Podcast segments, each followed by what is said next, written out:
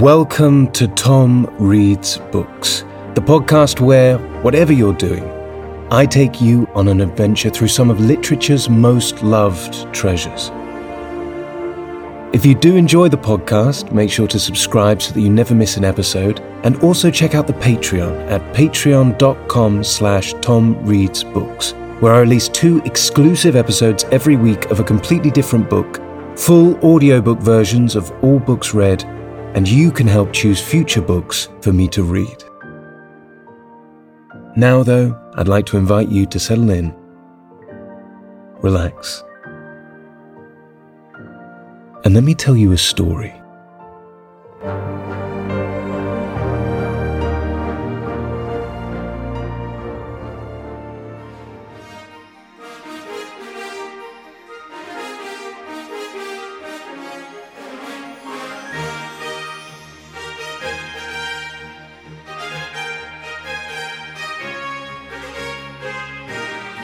Alice's Adventures in Wonderland. Written by Lewis Carroll.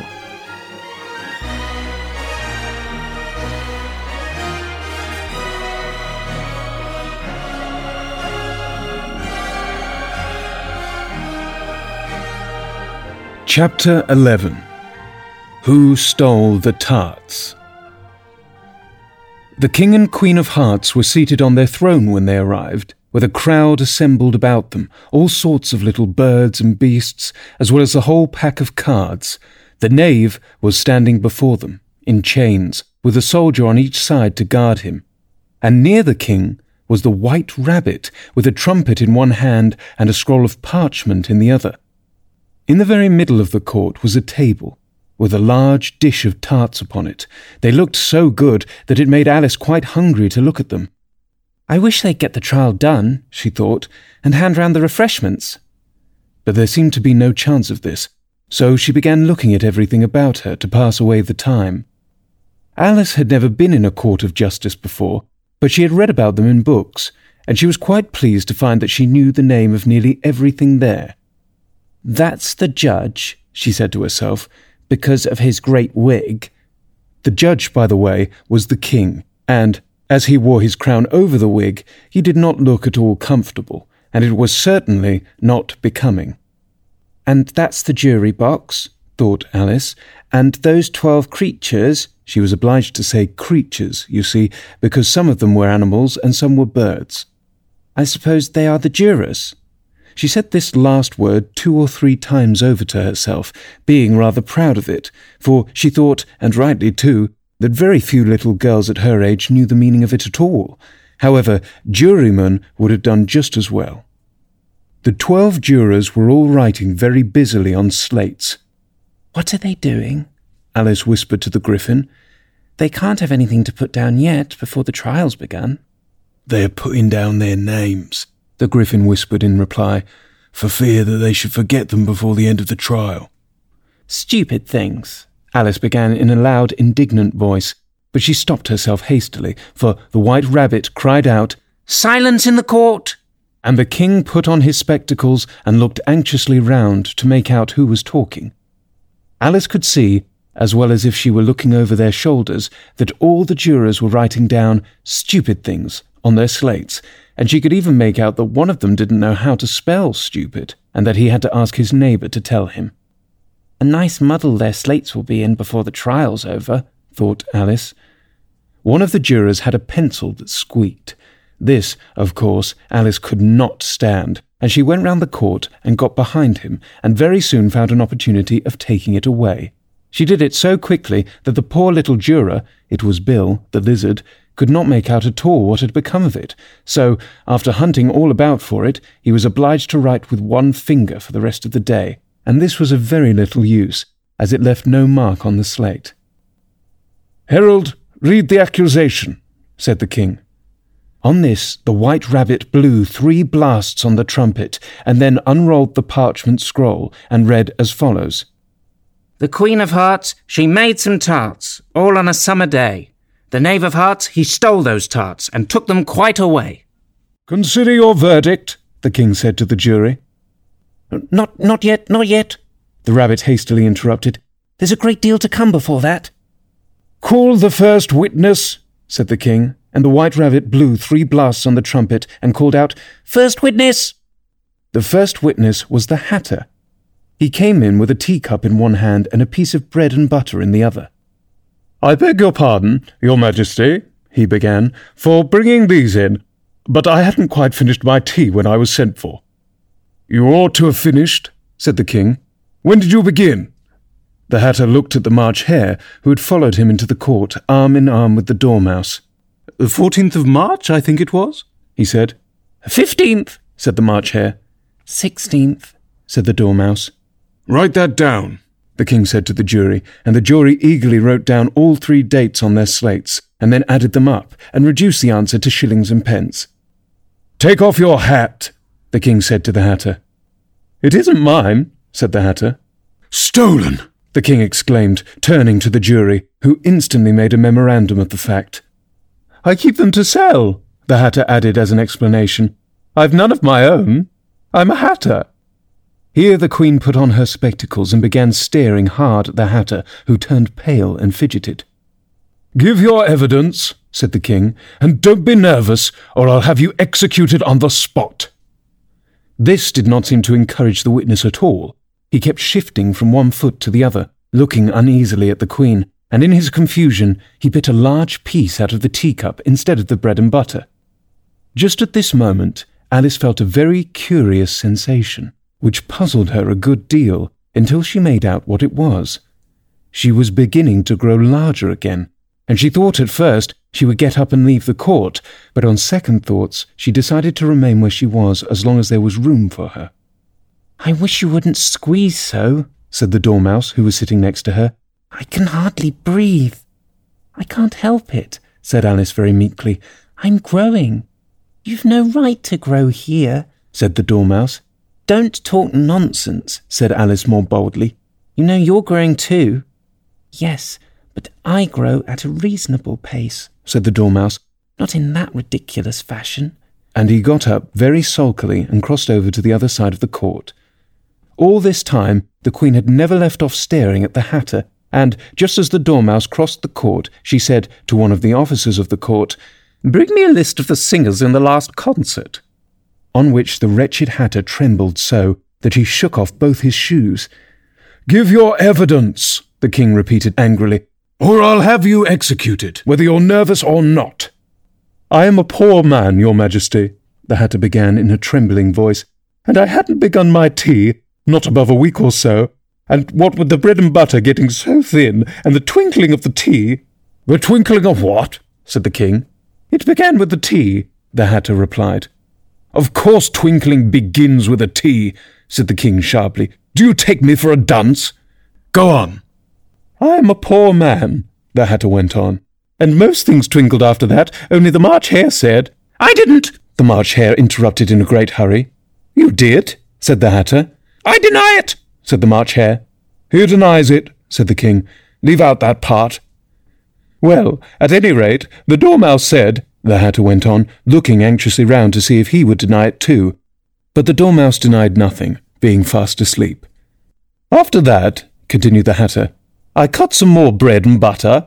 But what did the Dormouse say? One of the jurors asked. That I can't remember, said the Hatter. You must remember, remarked the king, or I'll have you executed. The miserable Hatter dropped his teacup and bread and butter and went down on one knee I am a poor man, your majesty, he began. You are a very poor speaker, said the king. Here one of the guinea pigs cheered and was immediately suppressed by the officers of the court. As that is a rather hard word, I will just explain to you how it was done. They had a large canvas bag which tied up at the mouth with strings. Into this they slipped the guinea pig head first and then sat upon it. I'm glad I've seen that done, thought Alice. I've so often read in the newspapers at the end of trials there was some attempt at applause which was immediately suppressed by the officers of the court, and I never understood what it meant till now. If that's all you know about, you may stand down, continued the king. I can't go any lower, said the hatter. I'm on the floor as it is. Then you may sit down, the king replied. Here the other guinea pig cheered and was suppressed. Come, that finishes the guinea pigs, thought Alice. Now we shall get on better. I'd rather finish my tea, said the Hatter, with an anxious look at the Queen, who was reading the list of singers. You may go, said the King, and the Hatter hurriedly left the court without even waiting to put his shoes on. And just take his head off outside, the Queen added to one of the officers, but the Hatter was out of sight before the officer could get to the door. Call the next witness, said the King. The next witness was the Duchess's cook. She carried the pepper box in her hand, and Alice guessed who it was even before she got into the court, by the way people near the door began sneezing all at once. Give your evidence, said the king. Shan't, said the cook. The king looked anxiously at the white rabbit, who said in a low voice, Your Majesty must cross examine this witness. Well, if I must, I must, the king said with a melancholy air, and, after folding his arms and frowning at the cook till his eyes were nearly out of sight, he said in a deep voice, What are tarts made of? Pepper mostly, said the cook.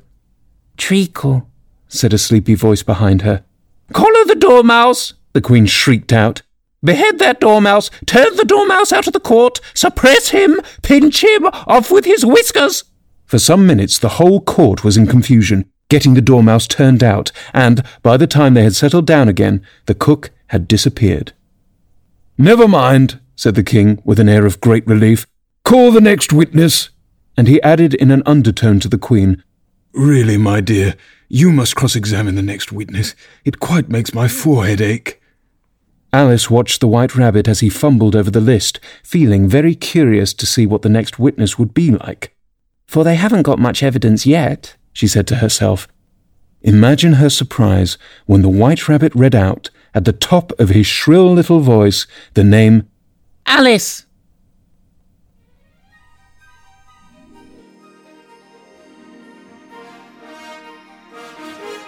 Chapter 12 Alice's Evidence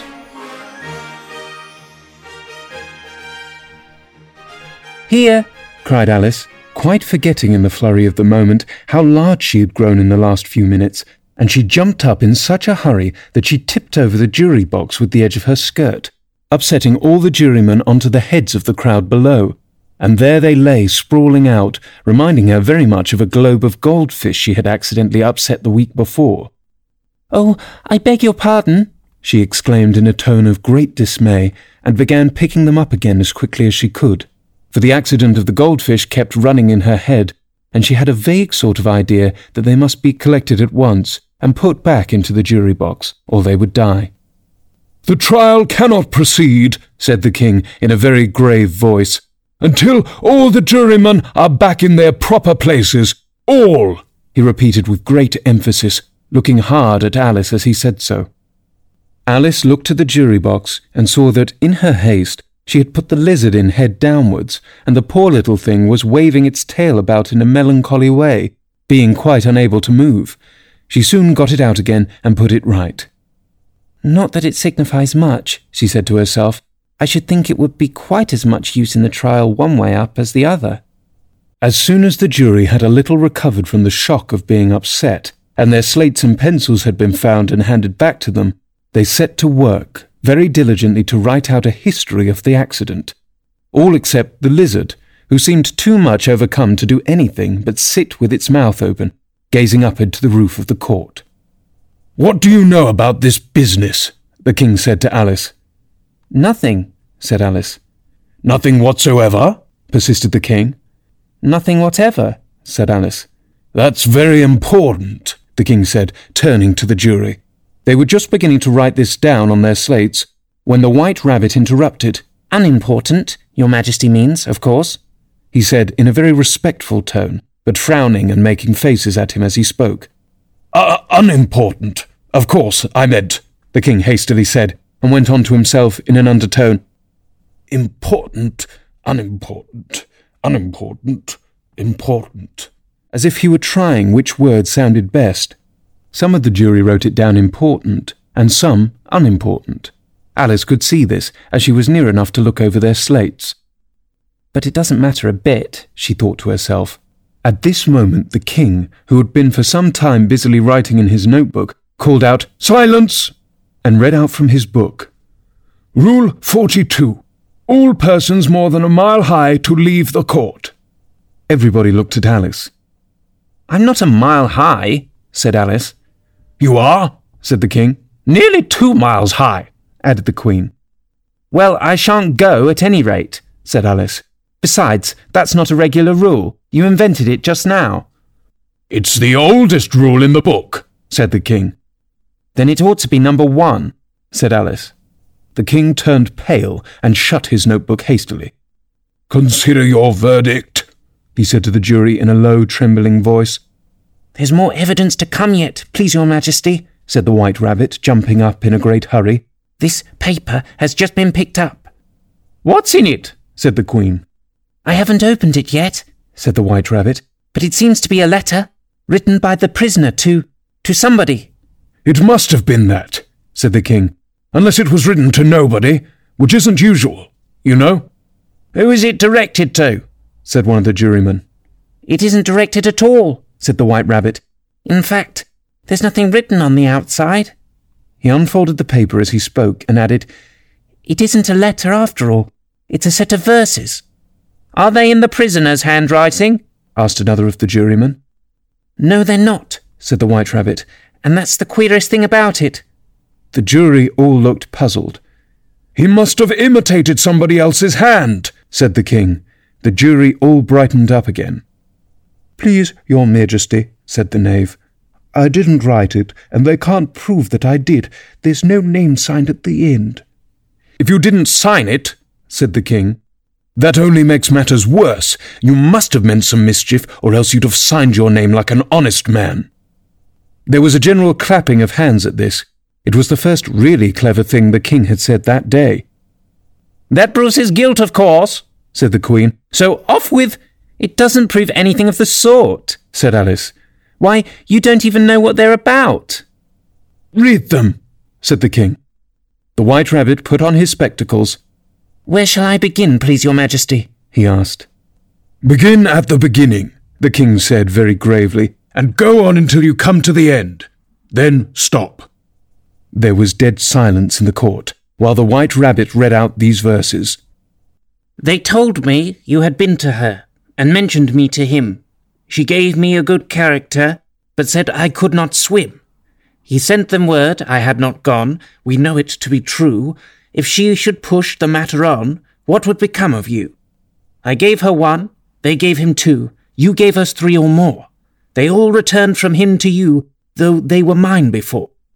If I or she should chance to be involved in this affair, he trusts to you to set them free, exactly as we were.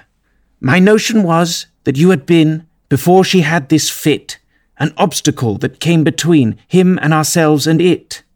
Don't let him know she liked them best, for this must ever be a secret kept from all the rest between yourself and me. That's the most important piece of evidence we've heard yet, said the king, rubbing his hands. So now let the jury. If any one of them can explain it, said Alice, she had grown so large in the last few minutes that she wasn't a bit afraid of interrupting him. I'll give you a sixpence. I don't believe there's an atom of meaning in it. The jury all wrote down on their slates, She doesn't believe there's an atom of meaning in it. But none of them attempted to explain the paper. If there's no meaning in it, said the king, that saves a world of trouble, you know, as we needn't try to find any. And yet, I don't know, he went on, spreading out the verses on his knee and looking at them with one eye. I seem to see some meaning in it after all. Said I could not swim. You can't swim, can you? he added, turning to the knave. The knave shook his head sadly. Do I look like it? he said, which he certainly did not, being made entirely of cardboard. All right so far, said the king, and he went on muttering over the verses to himself. We know it to be true. That's the jury, of course. If she should push the matter on, that must be the queen. What would become of you? What indeed? I gave her one, they gave him two. Why, that must be what he did with the tarts, you know. But it goes on, they all returned from him to you, said Alice. Why, there they are, said the king triumphantly, pointing to the tarts on the table. Nothing can be clearer than that. Then again, before she had this fit, You never had fits, my dear, I think, he said to the Queen. Never! said the Queen furiously, throwing an inkstand at the lizard as she spoke. The unfortunate little Bill had left off writing on his slate with one finger, as he found it made no mark, but he now hastily began again, using the ink that was trickling down his face as long as it lasted. Then the words don't fit you, said the king, looking round the court with a smile. There was a dead silence. It's a pun, the king added in an angry tone, and everybody laughed. Let the jury consider their verdict, the king said, for about the twentieth time that day. No, no, said the Queen. Sentence first, verdict afterwards. Stuff and nonsense, said Alice loudly. The idea of having the sentence first? Hold your tongue, said the Queen, turning purple. I won't, said Alice. Off with her head, the Queen shouted at the top of her voice. Nobody moved. Who cares for you? said Alice. She had grown to her full size by this time. You're nothing but a pack of cards. At this, the whole pack rose up into the air and came flying down upon her. She gave a little scream, half of fright and half of anger, and tried to beat them off, and found herself lying on the bank with her head in the lap of her sister, who was gently brushing away some dead leaves that had fluttered down from the trees above her face. Wake up, dear Alice, said her sister. Why, what a long sleep you've had. Oh, I've had such a curious dream, said Alice. And she told her sister, as well as she could remember them, all these strange adventures of hers that you have just been hearing about. And when she had finished, her sister kissed her and said, It was a curious dream, dear, certainly. But now run into your tea. It's getting late. So Alice got up and ran off, thinking while she ran, as well she might, what a wonderful dream it had been. But her sister sat still just as she left her, leaning her head on her hand watching the setting sun and thinking of little Alice and all her wonderful adventures, till she, too, began dreaming after a fashion. And this was her dream. First, she dreamed about little Alice herself. Once again, the tiny hands were clasped upon her knee, and the bright, eager eyes were looking up into hers. She could hear the very tones of her voice and see that queer little toss of her head to keep back the wandering hair that would always get into her eyes. And still, as she listened, or seemed to listen, the whole place around her became alive with the strange creatures of her little sister's dream. The long grass rustled at her feet as the white rabbit hurried by. The frightened mouse splashed his way through the neighbouring pool. She could hear the rattle of the teacups as the March Hare and his friends shared their never ending meal, and the shrill voice of the Queen ordering off her unfortunate guests to execution. Once more, the pig baby was sneezing on the Duchess's knee while plates and dishes crashed about it. Once more, the shriek of the Gryphon, the squeaking of the lizard's slate pencil, and the choking of the suppressed guinea pigs filled the air and mixed up with the distant sob of the miserable mock turtle. So she sat on, with closed eyes, and half believed herself in Wonderland, though she knew she had to but open them again and all would change to dull reality. The grass would be only rustling in the wind, and the pool rippling to the waving of the reeds.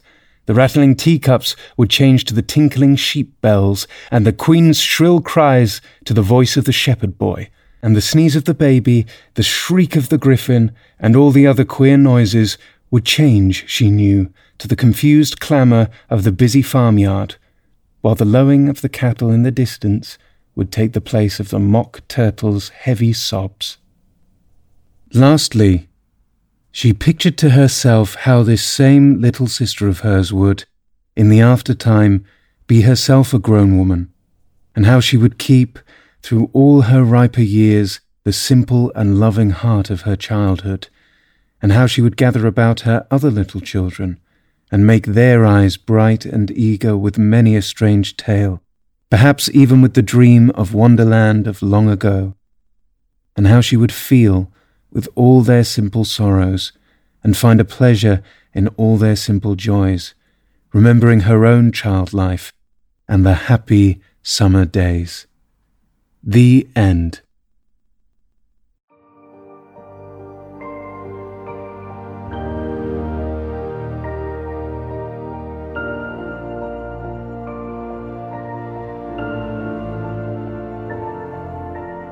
I hope you've enjoyed this episode of the Tom Reads Books podcast. If you'd like to support the show, leaving a rating and a short review on whatever podcast platform you're using really goes a long way to help us reach new listeners. Other than that, I hope you have a wonderful day, and I look forward to reading to you again very soon.